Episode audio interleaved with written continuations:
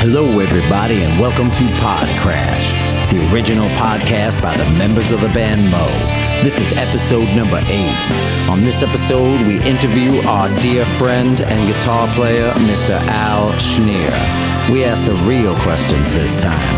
And be prepared because Rob's going to get just a little bit deep. I hope you all enjoy.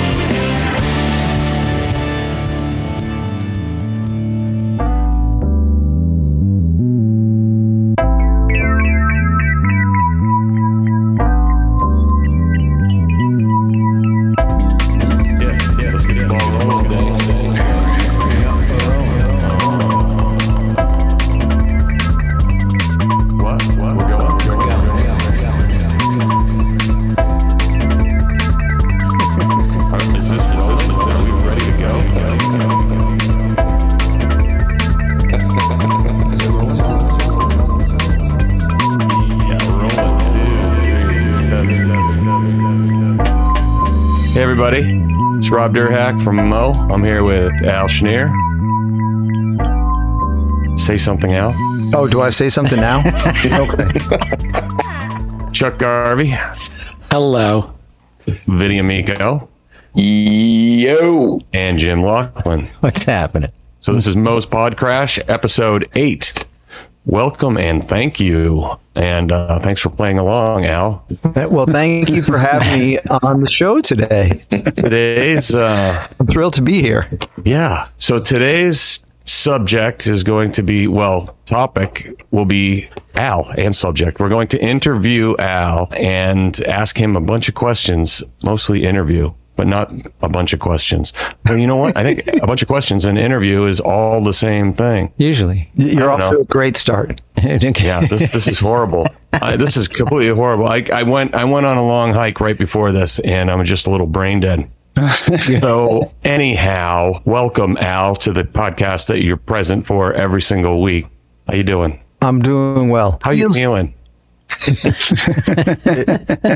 Drink. I'm I'm feeling pretty good. I'm looking forward to to some upcoming shows with with you guys, and you know, all all in all, things things are pretty good. You know, I I keep thinking about the end of summer. You know, as, Hear as- ya? we're we're getting there. We're definitely getting there. Dog days. Dog days of summer. Almost done. That's the end. The dog days are the end. I think so. I don't know. it's not like the the 15th of March or anything, but it's kind of like I didn't know if it was. I always thought it was the hottest days, like that stretch in the like July, Yeah. August. Right. Depends you yeah. are. Dog days of summer could be February if you're in Patagonia. right. But right? yeah, this seems more like the, the seventh inning stretch of summer. We're getting near the end, Right. and my back is a little sore. Dog days of summer last from. Shit, I lost it. July 3rd to August 11th. Yep. Oh, really? My Oh, birthday is the last day of the dog days of summer. It's and it's not from dogs' tendency to laze around in the heat, even though it tends to be that period, but it has to do with with the stars, with the, the dog stars. Uh, that makes Sirius. more sense. Holy cow! So I'm going to begin the line of questioning here.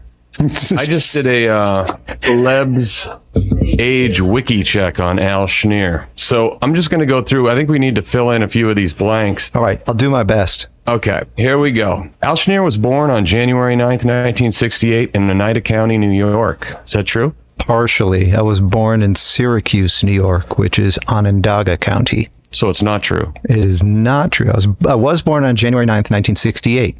And I have that I share birthdays with Jimmy Page and Dave Matthews and I believe Joan Baez. And also Richard Nixon. Ah. That is super impressive. Nice job. Yeah. Yeah. Way to go. So here it says popular as, and then it says not applicable. I think that is true. Okay. Then it says occupation non not applicable. Star of Pog cra- Crash. I feel like you do have an occupation. I, I do. I have multiple. If multiple. you were to fill it in, how if if if you had to fill in what your occupation was, if you're filling out, I don't know, some sort of, I don't know. Sometimes you have to write an application for loans, for instance. what would you write in there? Musician. Musician? Musician. I, Yeah. I, I would think. Yeah. Not. Yeah. I would. I would say. I would say that's my primary occupation is as a musician. Yeah. You know, some sometimes you get Entertainer? entertainer, right? Um, but I would say I would say Shredder? So this must be this month. This is from 2021, so it has your age at 53. But since you're born in January of 68, you're 54. I am this is 54, which is crazy, and that by some standards, next year I will be a senior. Wow. You can get your AARP card. So you're going to graduate. get that already. Yeah, I could graduate next year. You could play from the forward tee. What's after What's after senior for life? Death. What's the next category? Super After senior? Yeah, super Golden years. Mm. I don't know. What's on the other side of like toddler? The other side of toddler, Adolescent. yeah. Uh, like an alternate universe, you mean? No, just like the. You mean The infant? upside down. That way?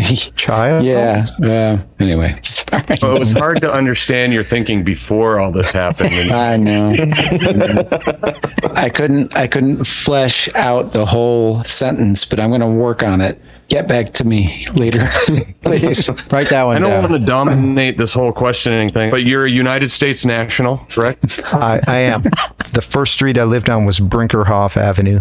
No kidding. In Utica. And like, uh, what's your mother's maiden name? Child's What's your weight? currently, really? Yeah, that's it. the next thing in this list of crap. 157 pounds. Good for you. I don't know. This next one says body measurements. What does that mean? Like how big your breasts are? I have a 32 inch waist. so you're like uh, 29, 30, 32? Here, I think I have a 29 inch chest. yes. It caves, caves in a little bit. It's inverted. Eye color? Blue? Hair color? Blue? All of Should them? I just end this right now? Is this ridiculous? Okay, so it comes down to your net worth. I'm going to skip half of this because this this is like just dragging on. Net worth in 2021, one What million say? to five million dollars. Is that true? Really? Damn, Yeah, dude. Yeah, no kidding. I have some real questions about that. Yeah, me too.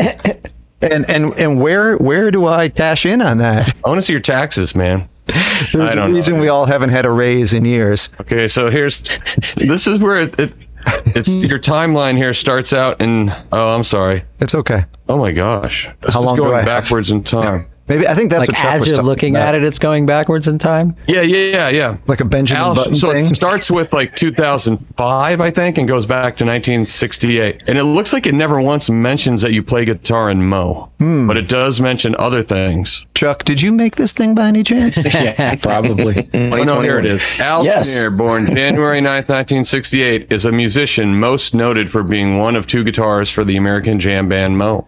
Schnier was born on January 9th, 1968 in Utica, New York. Not true, right? Syracuse. All right. He attended New Hartford Central High School in Oneida County, New York, That is correct. before going to college at State University of New York at Oneonta, SUNY, Also correct. in 1990. He graduated from hmm. SUNY with a Bachelor of Arts in Philosophy and a Bachelor of Fine Arts in Graphic Arts. Also correct.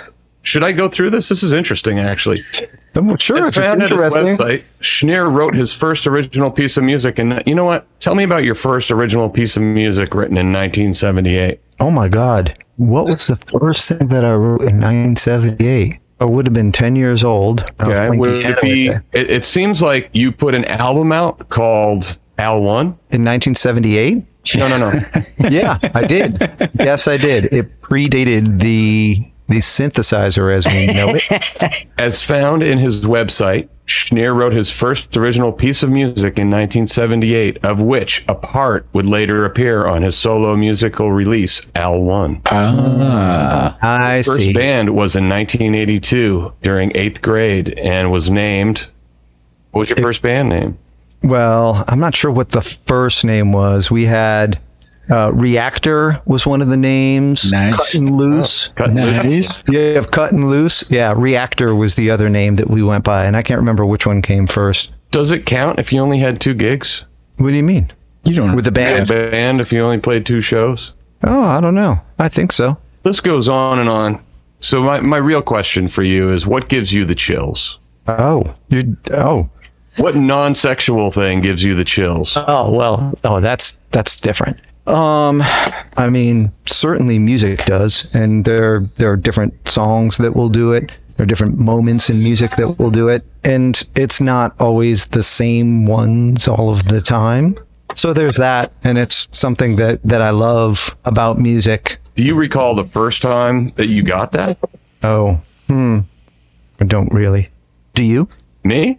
Well, Yeah. this isn't my interview, but I mean, uh, yes, I do. Okay. It was it was confusing to me. It was the first time I heard it was music. Uh, the chills went right up my neck, the back of my neck, and it was when I heard "Locomotive Breath" by Jethro Tull.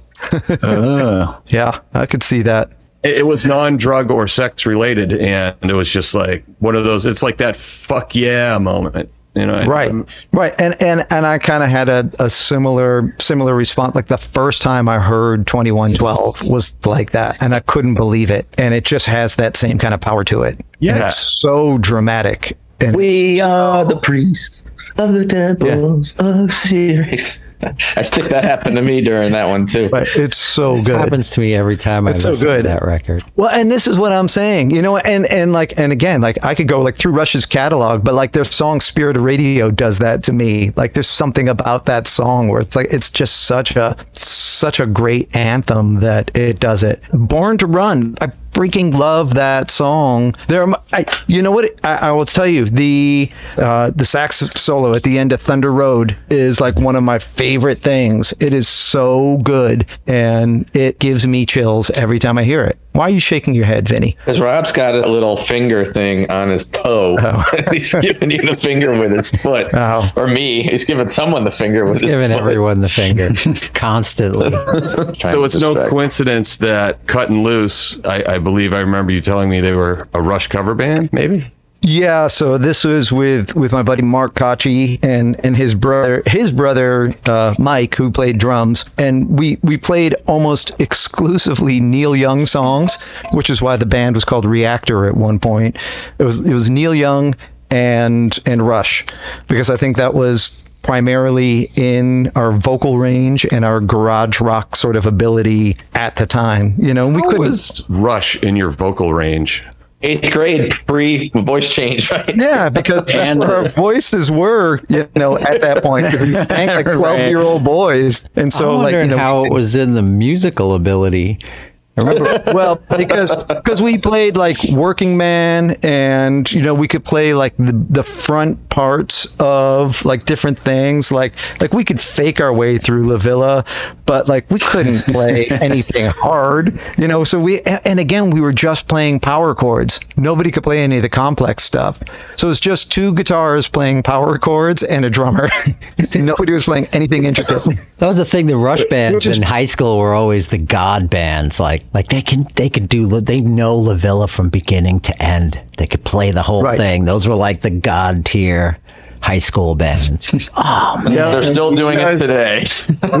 and we, we like we made up a medley of Rush tunes that we played at a battle of the bands. That was kind of all the easy parts of like three Rush songs. and so we hit like all of like you know just just the recognizable like power chords and stuff just to go through. I think we played an inst like it was we played Working Man without and we didn't sing at this point because we were still too too scared to sing, especially in front of our classmates.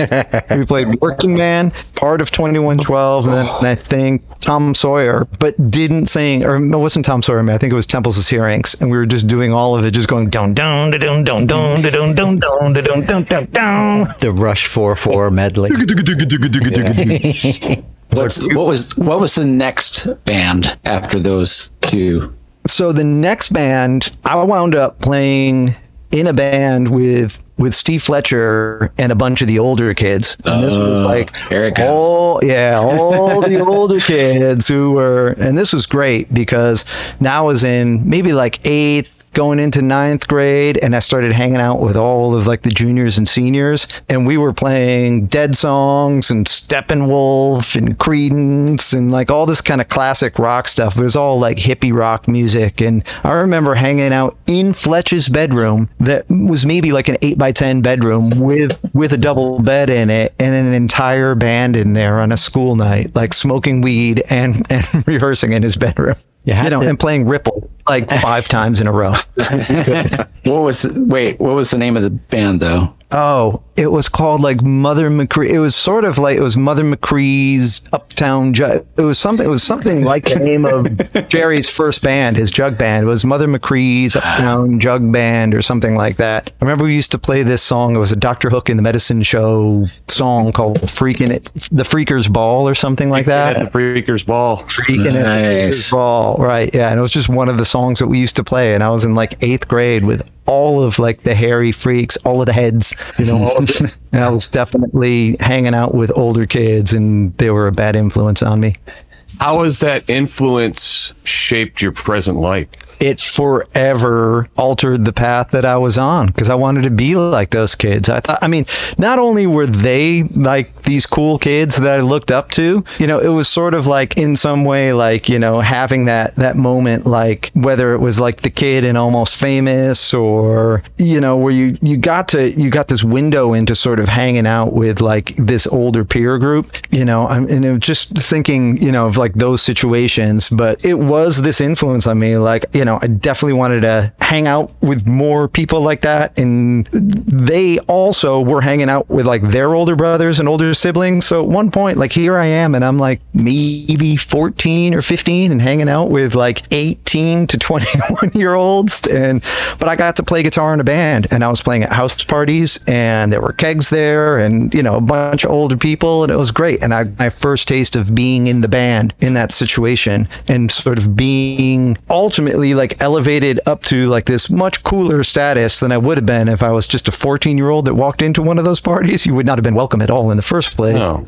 I had a guitar in my hand and I could actually keep up with them, which which was Get a good thing. Get the fuck out of here. You're not even a freshman at that point, Right. right? Just I was a rising Grader? freshman, probably. Yeah. Yeah. You would have been humiliatedly run out of there. Well, you probably looked like you were like 30 at that point anyway, right? I already had a beard. Yeah. yeah. Did you have a beard when you were in eighth grade? Uh, I think I started in sixth grade. No. Seriously, when did you first have a beard?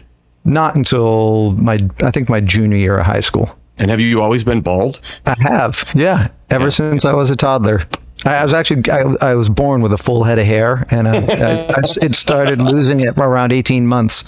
My, my question here is though, though, like, do you feel like your present day personality was highly developed by the way that you approached music and the way that you ended up being accepted by the, you know, at that point it was the older kids, but they're the cooler kids. Did you feel like, oh, this is great? I'm, I'm getting like, I'm getting accolades from people and I want some more of this. This tastes, this tastes fucking sweet, sweet taste. I mean, you know, to, to some extent, I mean, you're, you're, you're probably not wrong. That to a large degree is, is who I've become. And, and Well, I don't know if I'm right or wrong. I'm I'm asking the question. I'm posing the question here. Well, you know me. You know you know the person that, that I am and that I strive to be.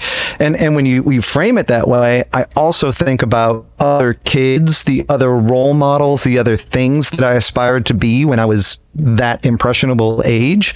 What and those? well, What's this- that? so and these are the, these are the kids who were like badass skiers. These were my my friends and older brothers who like spent a lot of time in the outdoors doing things like hiking and camping and climbing in the Adirondacks That's you right now. this is what I'm saying. And so like all my life I've aspired to get to this point where this where I'm just like a badass 14 year old. And I'm like in a state of You finally made it to being the cool kid. Right, and maybe that's what it is like you know and aren't we all somehow like in this state of arrested development somehow? You're just trying to like become the fucking person you struggled with in junior high or middle school and and just be cool finally? Or be okay i don't know what it is you know? I mean i'm not i'm not too hung up on that i'm pretty comfortable in my shell i should say Definitely but are. I'm, I'm just curious. You know, the, the, these why are you making fun of me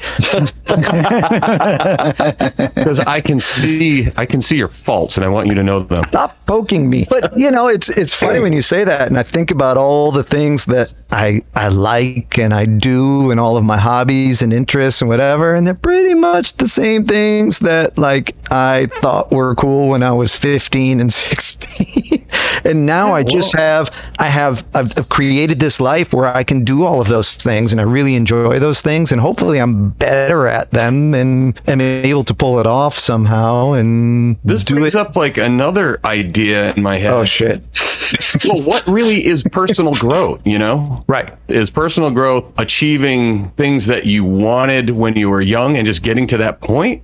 Or is it realizing new things and growing in a way in a in, a- in a in a in a whole new direction? Like is are those things even real? Is that is that a real thing that happens to people? Do they really achieve anything new or are they just like growing and realizing a potential that they wanted in their formative years? You know what I mean? That's it. We're just in this perpetual cycle. I think you, you you top out at about like somewhere between 12 to 14 and then you just that's it. Then it's just uh, you're you're in a wheel after that. I feel like No. personal growth for me was realizing out how much of an idiot I was when I was younger.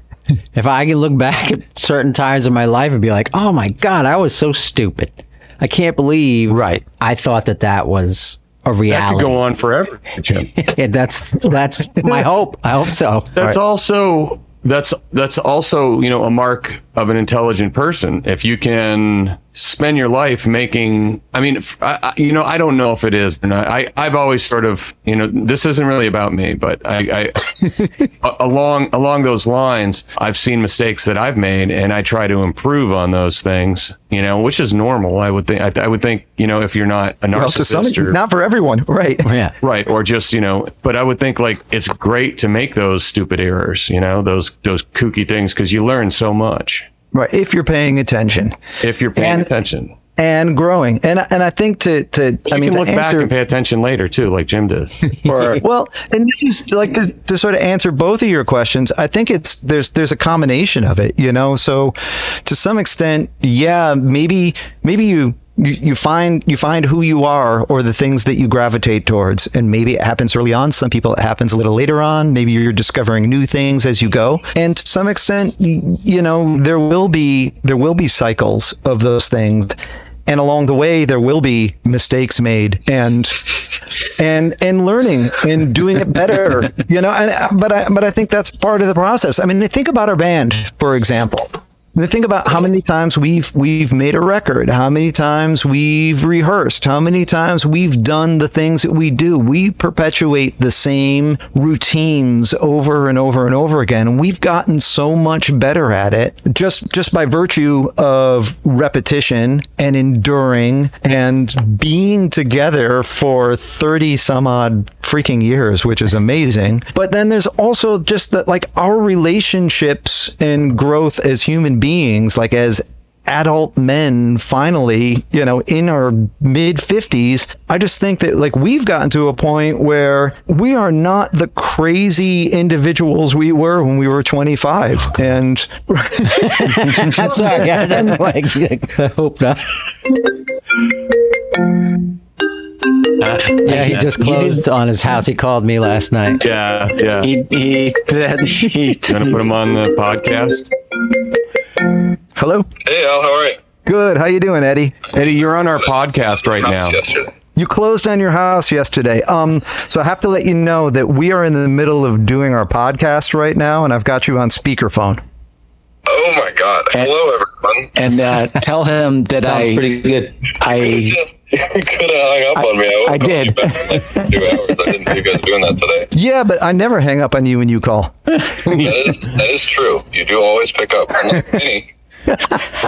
I know. He's on the podcast. He can hear I you. know. I said it, uh, I never, Hey, I'm, never I'm pick so up happy for you. calls. Congratulations.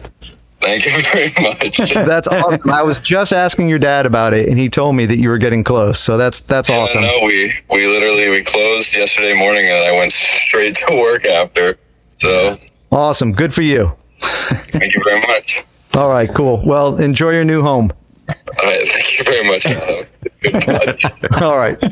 Don't call me. That was awesome. nice. So I have a question then, and that's I mean right. it's it's kind of topical, I guess, and I because I know that I do this, but when you so when we're done recording, right, and you listen to the the final product of the, of what we have done, and especially I don't know if you go back like every month or so, I'll listen to it just to check myself or whatever as we're playing. This there always gets to be a time. It's probably like after the first month, after we've played the songs a couple more times live, where I hear something and I'm like, why the hell did I play that? Because now I've already fixed it live but that's what got recorded.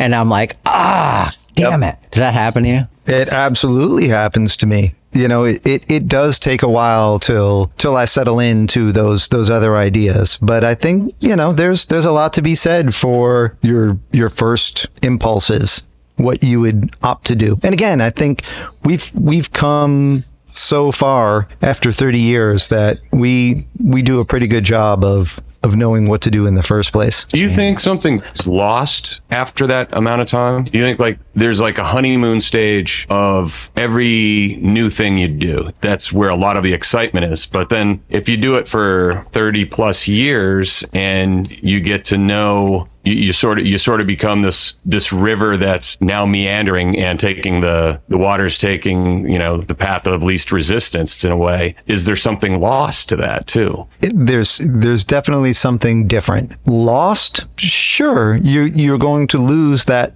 freshness, but then there's there are also things to be gained, and it's I guess it remains to be seen. You know, like in in our case, you know, we maybe maybe we've lost some of the insanity, some of the high energy, some of the you know the intensity, some of the, I, I mean, and I don't know what what those things like how you would characterize our playing, like some of the frenetic energy from from our youth. Maybe everything was louder and faster. Uh, maybe things were more bombastic. Um, you know, testosterone, maybe. Sure, but but now I just feel there's so much more grace to what we do and I like it and I'm okay with it.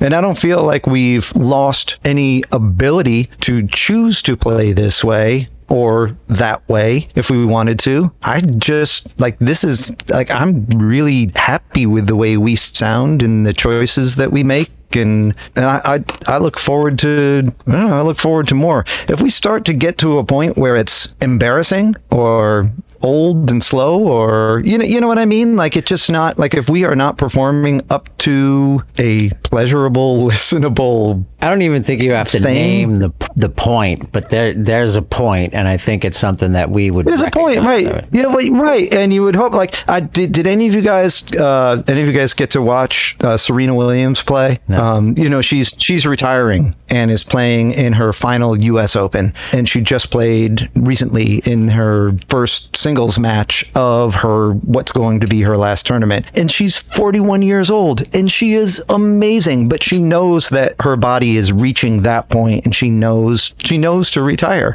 And it's uh, you know, I liken what we do to to athletes of knowing when when. However, musicians don't ever retire, uh, don't likely retire. Even the even the bands that break up, the musicians often keep playing. And I have a feeling that based on how long we've endured and how much we persist, that we'll continue to play. If you've got five million dollars in the bank, why do you need to do that?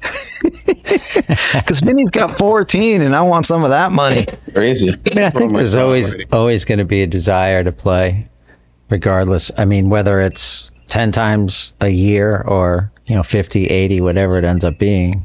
It's never going to, I mean, I'll never be able to do 200 days on the road again.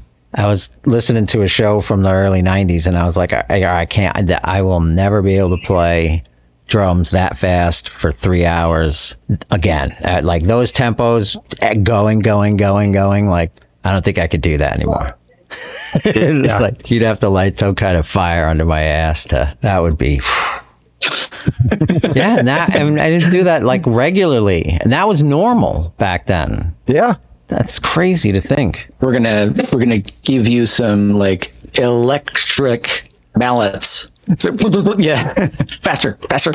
Actually, I I have to I have to use this thing. It's like a it's a, a glove, and you get like stim like shocks and it helps the uh, the nerves. So maybe we can do that all the time. Just like get a, a suit. So it makes you like run uh, run around on the staves and do stupid things like a chicken.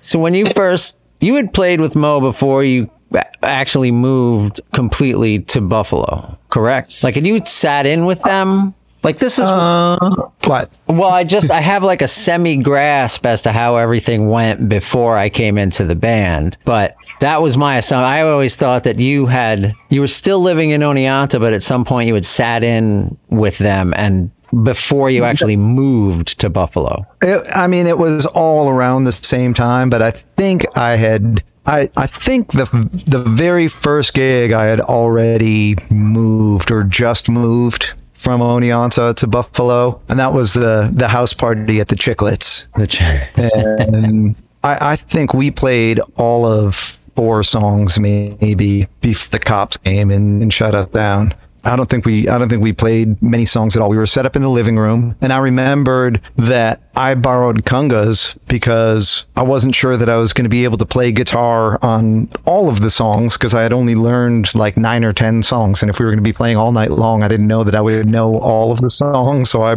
I brought congas just in case. Um, you used to have a white one, right? I did. I don't know why. I don't know why I remember that. That's so bizarre. Uh, you know why? Actually, no, I do remember why. Because at some point, and again, it was during this transitional period, I was still filling in for Dave temporarily or occasionally. But then there'd be other times where, you know, I would also then play on the same gig that he was playing on. And then we would have three guitar players and it didn't make sense. So I would play some conga or so. I, I don't, I think that was, I was playing a little bit of percussion on the side, like during those. It's all right, man. Everybody goes through their percussion phase. It- you know. Yeah, it was Especially it was in unwel- it was unwelcome. You got to Al, explain. do you remember? Do you remember which song you brought to the band first? I'm pretty sure it was Yodelittle. Or I thought it was that that coffee tune or something like that. I oh. thought, but I don't know. It was written when you were already in the band, I hmm. believe. Or was it Meat then? I think it might have been Meat because Yeah. there were lyrics to it at first. I remember, Yeah. here we stand. It was like about the, from the point of view of the cow. Right, yeah. Meat is actually a song that I played with a band in Oneonta that was it, it sounded much different than obviously than when, when Mo got a hold of it. But yeah, there was there were lyrics over that that verse part, over the A A part we'll call it. Yeah, that you know, talked about the cows standing out in the field. Yeah. Wait, so what was the name of the band at, in uh, college? Uh, that was called Jelly Roll, the Jelly Roll Blues Band. Jelly roll. Still original. Yeah, and then and then I also played in a band called Scrambled Eggs. Ah, Yeah, that was like our house band. It was just me and all my housemates, and and we played, you know, probably two gigs, maybe three gigs, some house parties, a couple battle of the bands. We got to open up for Unclaimed Freight, which was like our resident Sonic band. Um, and I played in Sonic. I'm not in Sonic. I played with Unclaimed Freight. Like I was like the the summertime fill-in dude for for one of their guitar players. You know, we had this sort of alternate When he went home to Long that we would Island? play. Yeah, exactly. Were you in any other food based bands? There's green eggs and ham, um, peanut butter and jams. I'm make, making up band names just for just for the sake of Nate Wilson. Not as well as he would. Right. So I honestly can ask this question to well three of you guys, but we'll start with Al. I'll probably ask this question all three of you then.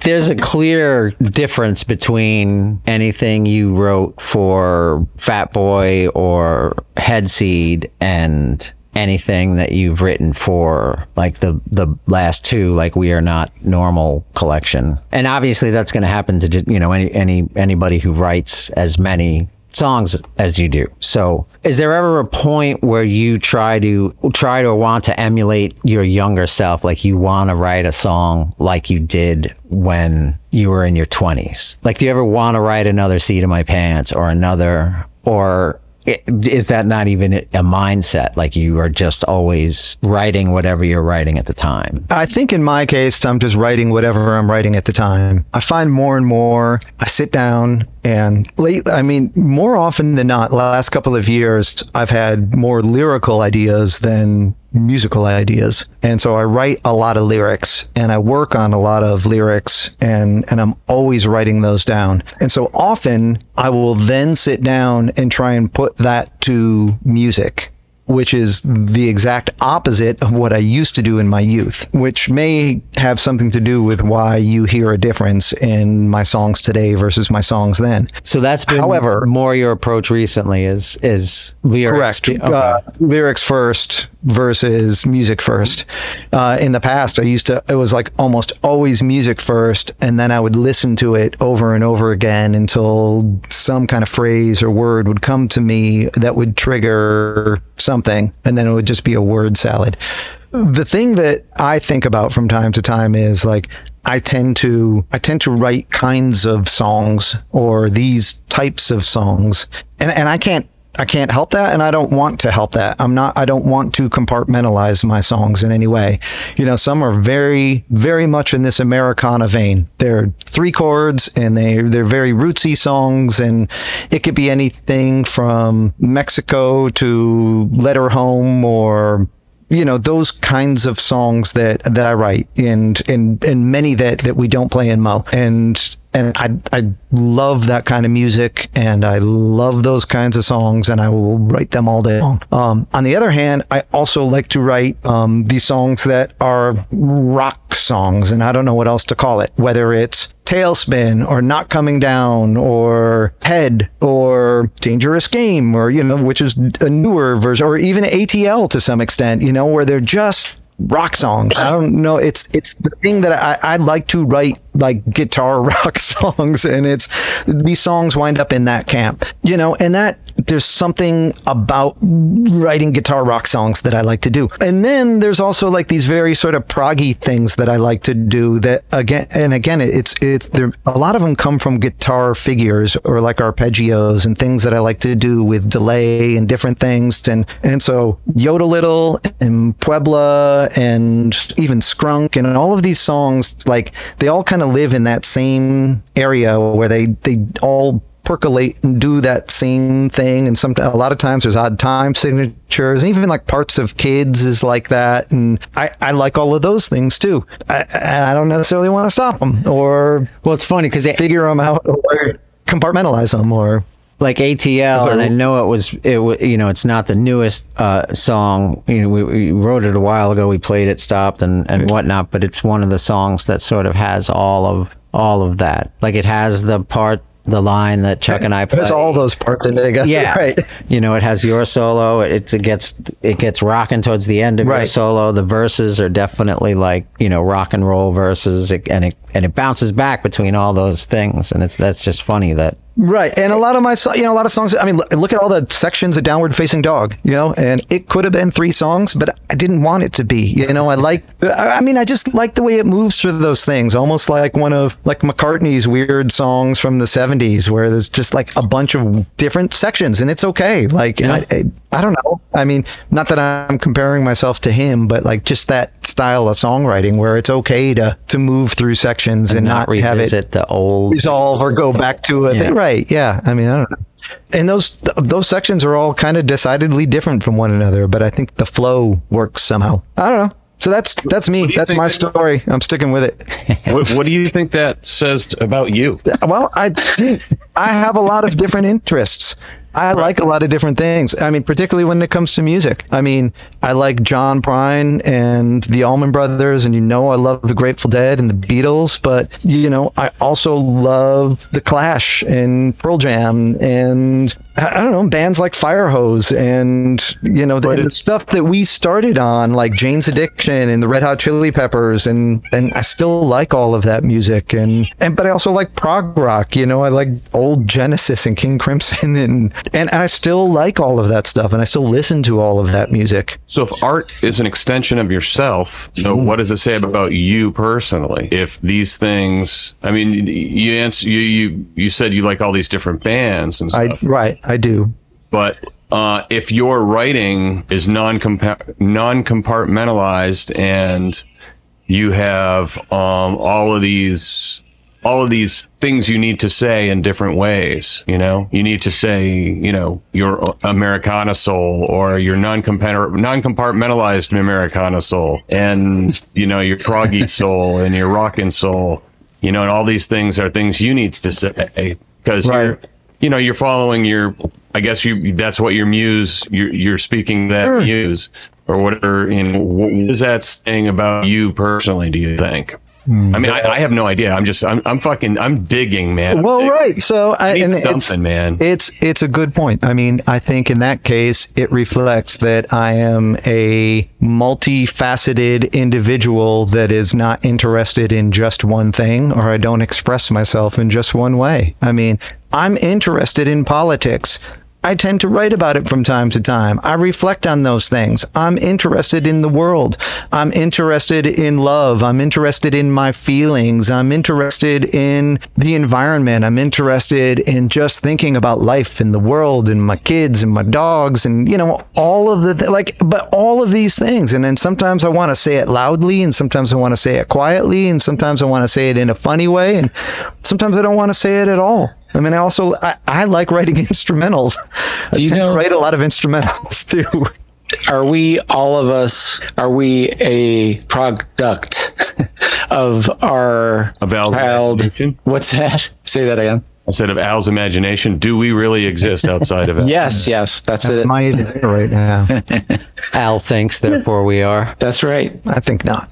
I'm not sure I know your question, Duck. Didn't get to it yet. Yeah, I interrupt. So anyway, we we used all of us. I think we grew up on a lot of bands at the same time, mm-hmm. like the seventies and FM radio and everything that we were a party to, or what- or at the at that at that time, we could just we could digest ev- everything at the same time we were we were lucky in some ways, but it's kind of I don't know. I, I think you're right, Chuck. I And when like all that started the- stuff too. That's why. Right. I- and when we started the band and we and we talked about this that, you know, that we we loved Frank Zappa and Steely Dan and Little Feat and the Red Hot Chili Peppers and the Beastie Boys and Sonic Youth and Dinosaur Jr. and like and we like and that list just like kept going like outward and not to mention, you know, Led Zeppelin and Pink Floyd, etc., and everything that that was all built upon. And that list like just kept getting wider and wider and, and we decided early on that we did not have to be a cowpunk band. We just played like country punk rock songs or a very specific grungy kind of thing or a band that only did like punk rock. Uh, you know, we we we, we were like, no, we're going to do anything and everything.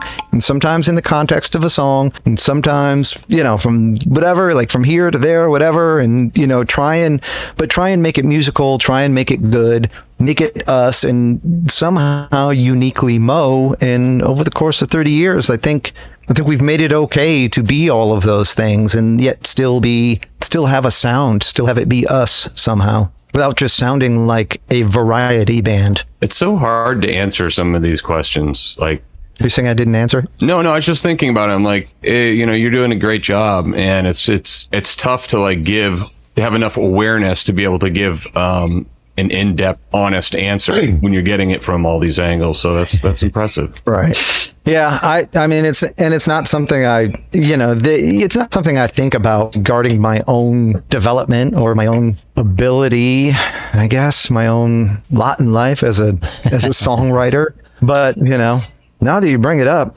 it's a lot to think about. my biggest question like you know this is again this would be for for anybody for any musician or whatever you know i have a fairly decent idea as to what um what drives me to play and to continue playing and and not just to continue playing but to continue with all the work that surrounds being able to play. And I am, you know, d- definitively aware that it's not the same thing as like even you guys. Like i'm not driven from the same angle. And stuff. So what is like what is it for you? What is the the the you know that thing that's like when a day just sucks on the road and you're but you're still gonna once you hit the stage there's just something that always you know for me that kicks in and it just washes everything away and now it's this is a clean slate and now i have a show to do and here we go. Like what is that? What is what is the thing that, That what is doesn't- the Yeah, like so for me, it's it. You know, I I I'm I'm like, and I don't I don't know necessarily the specific word to describe it, but you know, I'm obviously I'm very technic technically oriented. Like my belief is that mm-hmm. if my technique is as good as it possibly can be, then I can play anything and I want. Then all the expression and all the feeling and all that stuff is is easy. I that's the thing that clicks over for me in a show is like now I'm paying attention. Like whereas I, you know, mm-hmm. Like going throughout a day, I'm not always paying attention, and then the worst that that day is my brain. But once I get on stage, I can click over to now. That's my focus. Like I want, I want to play well. That's, that's a great place to get to. and- well, I get, it's mean, the only thing I that get- gets me through, though. uh, On a you know, like like say a rough day where you don't necessarily want to play that show, but you have to play that show. So once you step on stage, there's got to be something that drives you through this Right. show, despite Well- all the other crap. Right. For me, the thing that I endeavor to do, I should say, the thing, the driver, I guess, is that, and this particularly because we play live improvisational music, is that we have these opportunities we've we've created a situation in which we can put ourselves in those moments. Uh, and Jim, you sort of described it perfectly, where if all the distractions can go away and you can get yourself sort of mentally free to a point where like now now you can now you can do those things. So if we're all there and everybody's listening and we're doing a thing, well, then maybe we can create one of those one of those goosebump moments and and and not not just to impress people, but for the sheer joy of creating one of those moments for everybody, for all of us, because that's that's the whole point of it.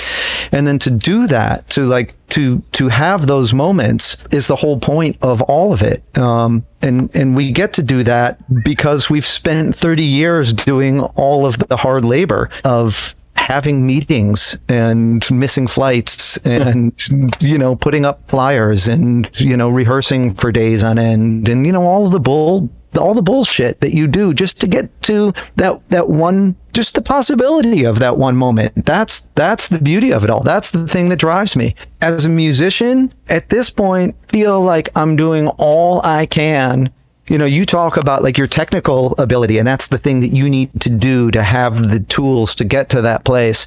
I feel like I'm still doing everything I can just to learn what everybody before me did so I can stand on their shoulders and then get to that point. And I'm like, and I'm like, I feel like I still have so much work to do. Oh, so I can get to a point where like now I, now I can hear my own voice because I don't even know what my own voice is still. Like after playing music my entire life, I, I don't even know, I don't even know yet. And I'm like, I hope that before I die, I get to that point and be like, oh, this is, this is it. Like, and then I can actually have like a truly creative moment or you get to that point. dude playing a dude, playing another dude.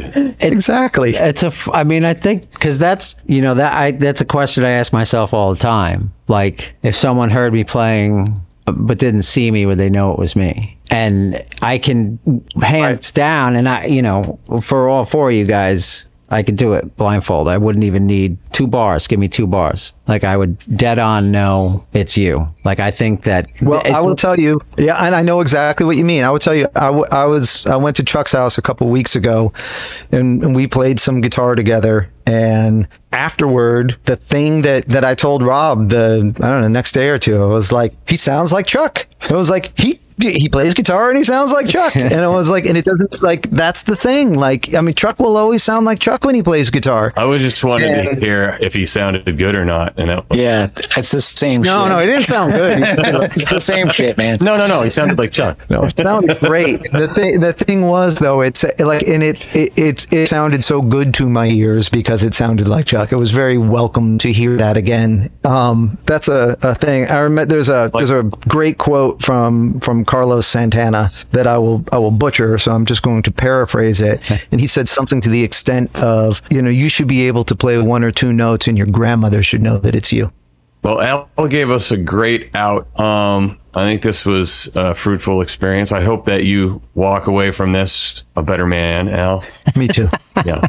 Every day, I strive to be a better man. Yeah, honestly, honestly, I, I think that you are um, you're you are the, at the pinnacle of your 14 year old self right now, and I'm I'm Oh shit. I think I think I, it would be great if you could um, go back in time and or if you found like a time capsule that had like one of those things where you you have to write you know write yourself a note when you graduate high school. That would be great because I think you'd find I I think you would find that uh, there'd be some hilarious moments in there and uh, also that you know you're doing it. You are I'm living the dream. you're living the dream. You're living the Rush Cordell Neil Young cover band dream. It's true. And you're at the top of your game. I'm skiing. I'm hiking in the Adirondacks. I'm the healthiest I've ever been. I'm playing in a rock band. Got yourself a lady, which probably was like Myself a lady. so far from your grasp at that point in your life. Going steady Going with steady. someone.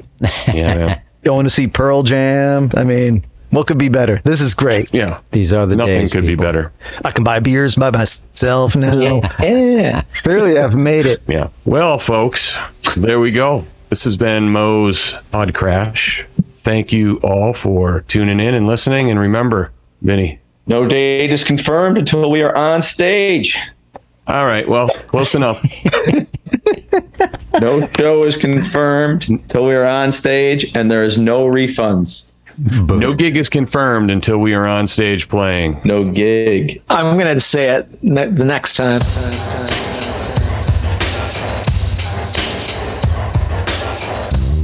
This has been Pod Crash, the original podcast by the members of the band Mo. Once again, we truly thank you for listening, and I personally hope you learned something. And if you did, leave us a couple stars and a nice review, and internet bragging points to anybody that can name the intro and outro music of this episode.